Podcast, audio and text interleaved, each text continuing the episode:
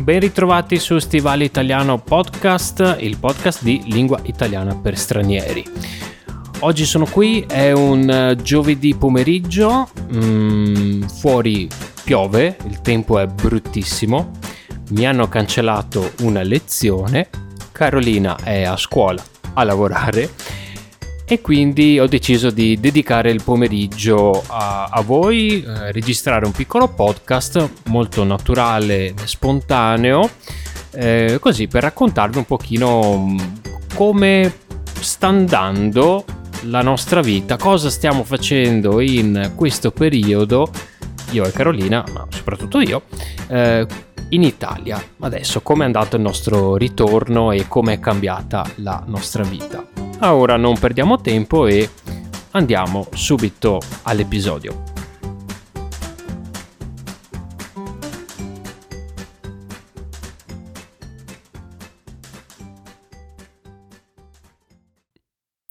Bene, come dicevo, eh, è un giovedì pomeriggio, il tempo oggi è terribile, eh, la primavera ci ha dato un primo assaggio la settimana scorsa con delle bellissime giornate. Uh, caldo, si stava proprio bene, c'era proprio questa luce, questo caldo fantastico del sole primaverile dell'Italia che non vedevo da tanto tempo perché ehm, insomma raramente mi è successo soltanto un anno di tornare in Italia in primavera perché appunto ero in Russia a Mosca a lavorare quindi ehm, erano un po' di anni che mi perdevo questo cambio di stagione qui in Italia che coincide quasi, diciamo quasi, con il cambio dell'ora. Infatti eh, i nostri orologi, le lancette dei nostri orologi domenica scorsa sono andate avanti di un'ora, quindi siamo ufficialmente da quasi una settimana nell'orario estivo. Questo significa che qui in Italia siamo un'ora avanti rispetto a prima, quindi per esempio se eh, fino alla settimana scorsa eh, c'era sol- c'erano due ore di differenza con l'Italia, adesso ce n'è soltanto una, ad esempio. Quindi le giornate sono più lunghe, si sente il profumo della primavera, gli odori della primavera, i colori della primavera eh, tuttavia oggi sembra proprio una giornata autunnale, proprio umido, piove, eh, il sole non c'è, completamente coperto dalle nuvole e quindi cosa c'è di meglio di stare un po' a casa, ecco, a rilassarsi quando appunto piove e si ha del tempo libero. Bene, come è cambiata la nostra vita in uh, questo periodo?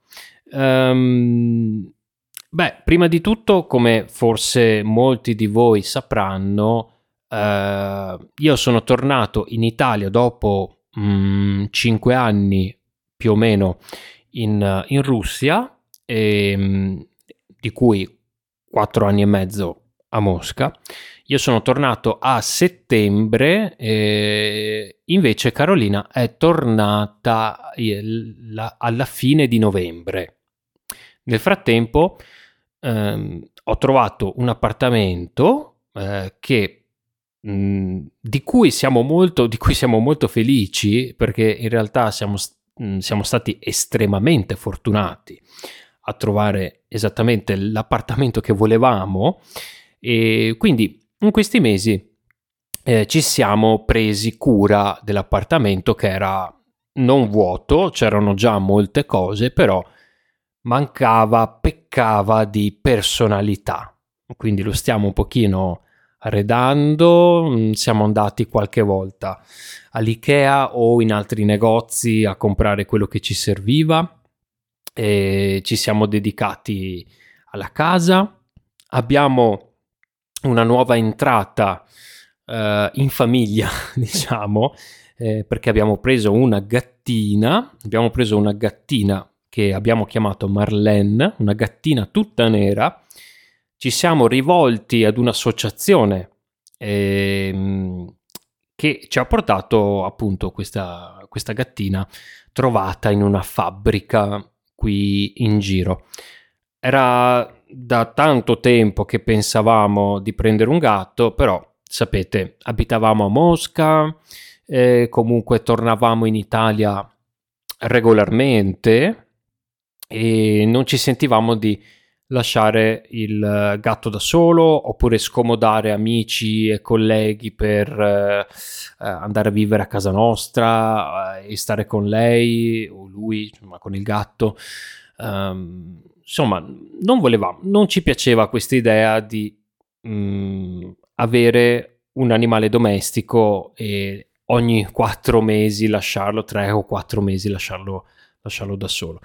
Quindi abbiamo aspettato e finalmente eh, è arrivata appunto una gattina che si sta ancora ambientando, ok? Si sta ambientando significa che sta ancora cercando il proprio ambiente, sta ancora cercando di capire come funziona la casa, quali sono i nostri ritmi, la nostra routine, quali sono i rumori della casa, dei vicini, insomma, Uh, sta cambiando molto, sta diventando molto più tranquilla, dorme sul letto, gioca, mangia tantissimo, quindi siamo, siamo molto contenti di averla con noi.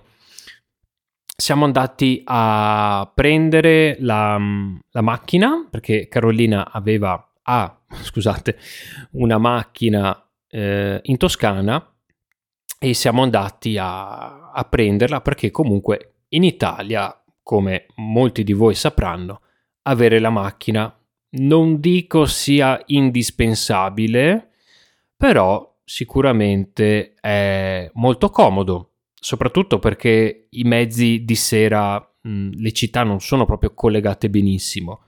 Finché si rimane all'interno di una città eh, non ci sono grandissimi problemi, soprattutto se è una città abbastanza grande e collegata bene come Milano, per esempio, dove c'è la metropolitana o altri mezzi di trasporto.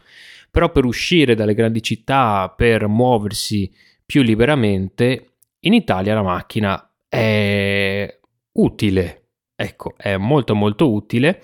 Ci siamo fatti un bel viaggio dalla Toscana al Veneto eh, in macchina, mm, è stato un po' così, come dire, eh, un po' ansiogeno, nel senso che ci ha dato un po' di ansia perché la macchina comunque è un po' vecchia, eh, non siamo abituati a guidare tanto, erano tanti anni che non guidavamo e, e, per me era una macchina completamente nuova, quindi l'ho presa la prima volta in autostrada e io non amo guidare particolarmente e Carolina neanche, quindi è stato un viaggio un po' ansiogeno, però è stata una, una bella esperienza.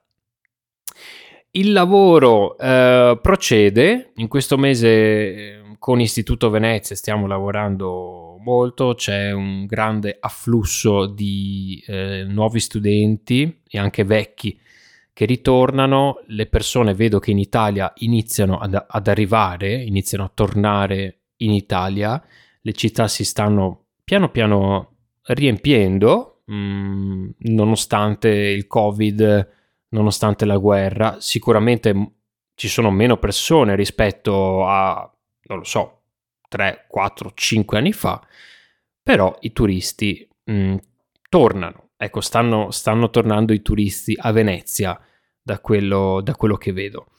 Questo mese stiamo lavorando veramente tanto e mm, gennaio-febbraio sono stati dei mesi un pochino scarichi, diciamo, non abbiamo lavorato tantissimo, eh, però è è normale, ecco, come in ogni lavoro ci sono dei mesi di alta stagione e dei mesi di bassa stagione. Gennaio, febbraio, in tutta Venezia, diciamo, in tutte le città d'arte, sono mesi di bassa, anzi bassissimissima stagione. Quindi siamo molto contenti che stiamo lavorando molto in questo periodo, anche perché il costo della vita in Italia è nettamente superiore al costo della vita in Russia e addirittura a Mosca. Mosca è comunque eh, una, cioè, probabilmente la città più cara della Russia, ma nonostante ciò ehm, in Italia sicuramente ecco, eh, il costo della vita è molto più alto, eh, soprattutto in questo periodo Mm, in Italia si sono alzati molto i, i, prezzi di tutti i prodotti contenenti farina, come probabilmente sapete un po' in tutto il mondo. Um, quindi la pasta, la farina, il pane, questi prodotti si sono alzati molto. Eh, il costo del gas è alle stelle, alle stelle significa è altissimo, anche dell'elettricità, della benzina quindi siamo contenti che stiamo lavorando tanto anche per questo, perché significa che possiamo, possiamo vivere, ecco, nonostante questi aumenti giganteschi di prezzo. E spero veramente che la situazione mh, mm, cambi presto, eh, non soltanto dal punto di vista dei costi dell'energia, ma soprattutto dal punto di vista, insomma, delle, della guerra ecco, da queste tensioni, queste notizie so, che continuano ad arrivare, notizie sempre tantissime, confuse, eh, molto pessimiste. Ecco, in questo periodo eh, infatti sto limitando eh, il mio consumo di programmi televisivi perché nella TV italiana non si parla altro che di guerra in Ucraina, Russia, Ucraina, guerra in Ucraina, eccetera, eccetera. E mi sono accorto che non fa bene all'umore, alla, alla psiche, avere una, un'overdose, ecco, un'overdose così forte di informazioni riguardanti la guerra. Anche perché mh, le notizie, almeno in Italia, vengono dette, poi smentite, poi modificate nel giro di pochissimi giorni o addirittura pochissime ore.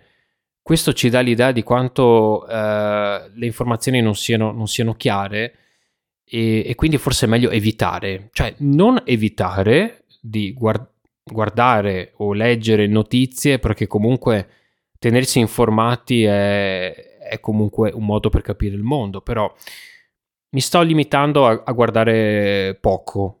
Ecco, per esempio, quando, quando posso, eh, quasi tutti i giorni in realtà riesco a guardare un episodio su YouTube di Breaking Italy, mm, per esempio, che è un, è un canale YouTube che vi consiglio di guardare.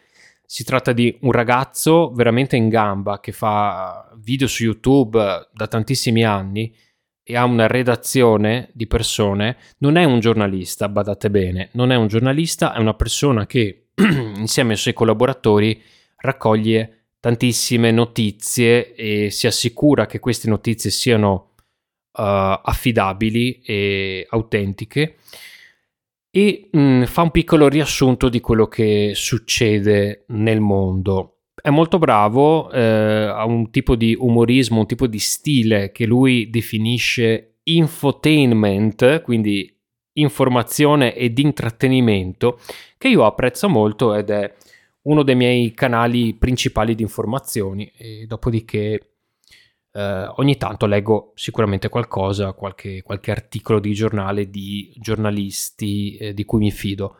Però ecco, questo... Mh, mm, cerco di evitare l'abuso di informazioni, di ascoltare passivamente tutto oppure rifletterci troppo. Ecco, cerco di selezionare meno informazioni possibili, ma il, quelle più significative, quelle più utili e più uh, sicure. Ecco, e questo m- mi fa vivere un po' meglio perché all'inizio mh, dello scoppio di questa guerra eh, mi sentivo veramente molto in ansia, molto in ansia per, per tutte le persone che, che conosco, eh, cioè amici ucraini, amici russi, ma anche per eh, il possibile scoppio di un conflitto su larga scala, quindi un, conf- un conflitto mondiale, una, un'apocalisse nucleare. Quindi eh, dopo il Covid ecco, n- non fa bene ecco, alla, alla psiche avere tutte queste informazioni. Quindi mi sto limitando in questo e se posso consigliarvi, ecco, se siete o siete stati nella mia situazione, vi consiglio di fare così, si vive molto molto molto meglio. Altre cose di cui vorrei parlarvi è ehm, beh, in questi giorni mi sta tornando la voglia di eh, ricominciare, rispolverare, insomma, rimettermi sotto, rimettermi a studiare la lingua giapponese.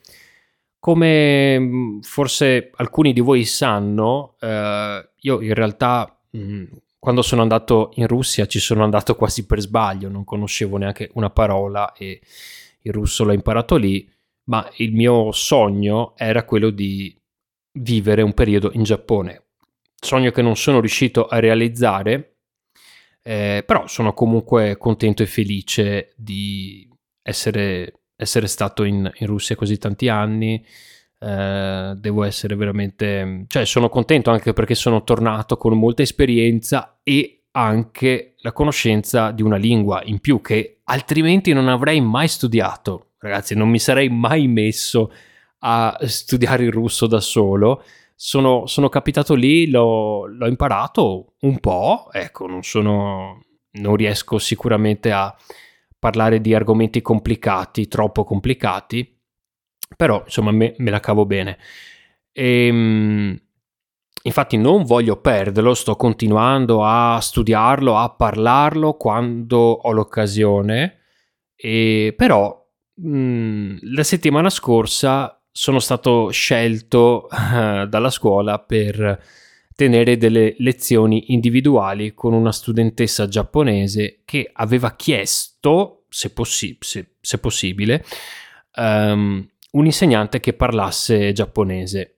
E io ero l'unico, anche se non lo parlavo da... cioè non lo parlo tuttora, non lo parlo da sette anni e sono laureato in giapponese, ho una laurea e però ecco, ho detto, ho accettato, ho detto ok, proviamo, proviamo. Diciamo che mh, mm, quando eh, insegno anche nelle classi individuali uso sempre l'italiano il più possibile. Però se si tratta di una lezione individuale in cui lo studente comunque eh, chiede, fa richiesta di una, una, spiegazione in inglese, in russo, in giapponese, insomma nelle, nelle lingue che, che, so oppure dovrei sapere, mh, mm, volentieri provo mh, mm, al meglio delle mie capacità di, di accontentarlo. Provo ad accontentarlo, ecco. E, ehm, però, insomma, non, mi sono trovato molto in difficoltà anche perché eh, tantissime eh, tantissime frasi che provavo a dire in giapponese f- venivano fuori con un mix di, di, parole in russo, mi correggevo, eh, però alcune parole me le ricordo, anche parole veramente strane, eh, mi sono tornate come per magia in mente, così. E eh, così ho detto, beh, quasi quasi Uh, mi rimetto a studiare, sono tornato a casa dai miei genitori, ho preso un malloppo di libri qui, adesso ce li ho qui dietro di me, tutti i libri che usavo all'università, ho cominciato a, eh, ad ascoltare un podcast su Spotify, si chiama Teppe e Noriko, se non sbaglio, e devo dire che mm, a livello di comprensione orale, mh, mm, almeno quel podcast sono riuscito a, a capirlo abbastanza, non il 100%, però uh, dopo uno, due, tre, quattro ascolti, devo dire che un buon 80%, 85%, forse 90% sono riuscito a capirlo, quindi eh, adesso sto un po', mi sto guardando intorno, sto cercando degli, de, degli insegnanti per, uh, per fare delle lezioni, ma prima vorrei studiacchiarlo. Studiacchiare significa studiare un po', diciamo, senza, senza troppo sforzo. Stu- studiacchiarlo, ripeterlo un po' anche per non fare brutte figure. Ecco, ecco. quindi eh, è una cosa che ho in mente di fare nelle prossime settimane, cioè investire, comprare un pacchetto di, eh, di lezioni, una decina di lezioni e dopo successivamente per non perdere il russo magari ogni settimana fare una settimana una lezione di giapponese, una, l'altra settimana una lezione di russo, in modo da continuare a, eh, a studiarle ecco, e, e, non perderle. E eh, sono veramente affascinato da questo, eh, cioè come il nostro cervello riesce a tirare fuori dei ricordi, parole in altre lingue, eh, quando viene stimolato.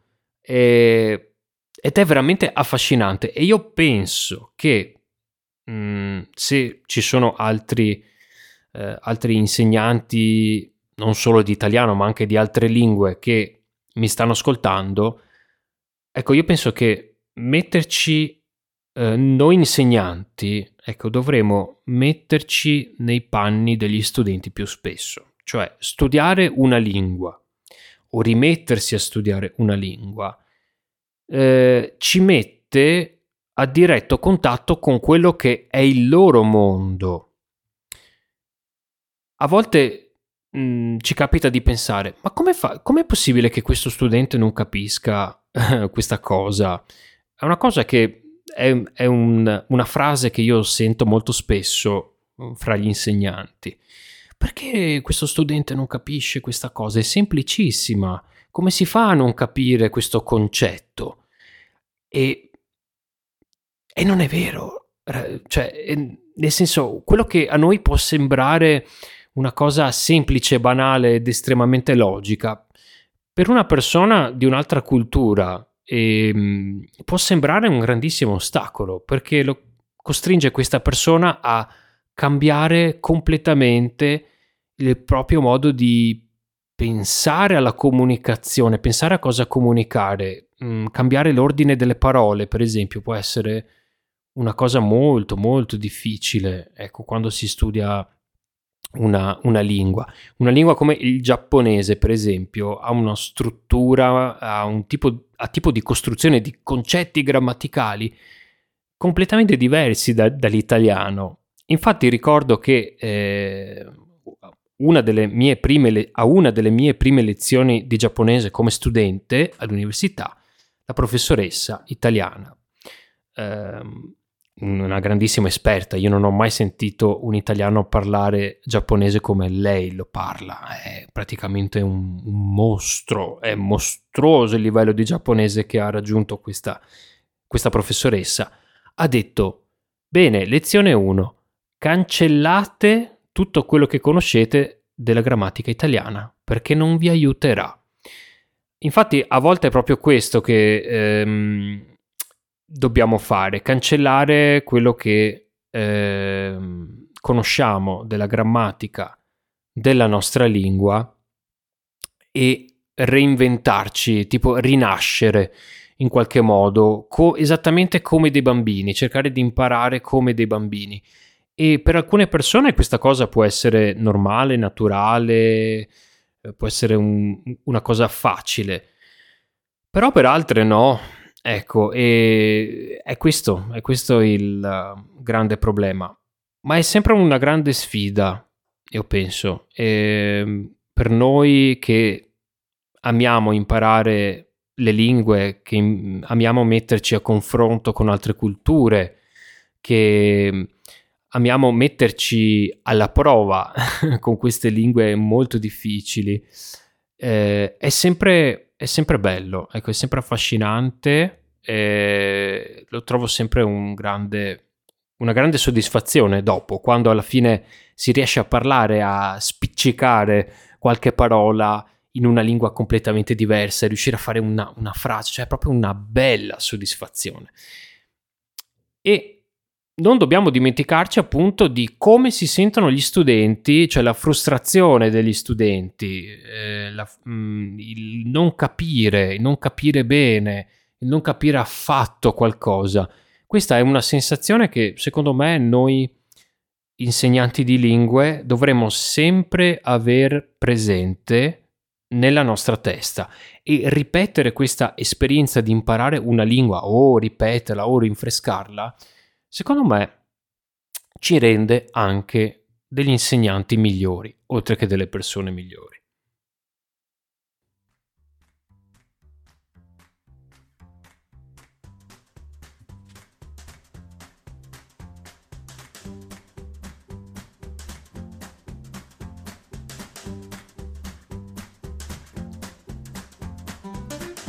Siamo arrivati alla fine di questo episodio. Vorrei ringraziare tutti i nostri Patreon, i nostri mecenati che ci supportano su patreon.com slash stivale italiano che ci danno un grandissimo uh, supporto e che ricevono anche le trascrizioni dei podcast. Potete fare un giro appunto sul nostro Patreon per supportarci oppure anche sul nostro nuovo sito internet stivalitaliano.com che è ancora in uh, progresso, diciamo, è ancora in costruzione, però molto presto metteremo dei materiali come eh, le trascrizioni gratuite che abbiamo offerto eh, mesi, mesi fa. Ecco, le troverete lì insieme ad altre cose, quindi tenete d'occhio il sito. Con questo io vi saluto, vi auguro una, un buon fine settimana oppure un buon inizio settimana. A presto!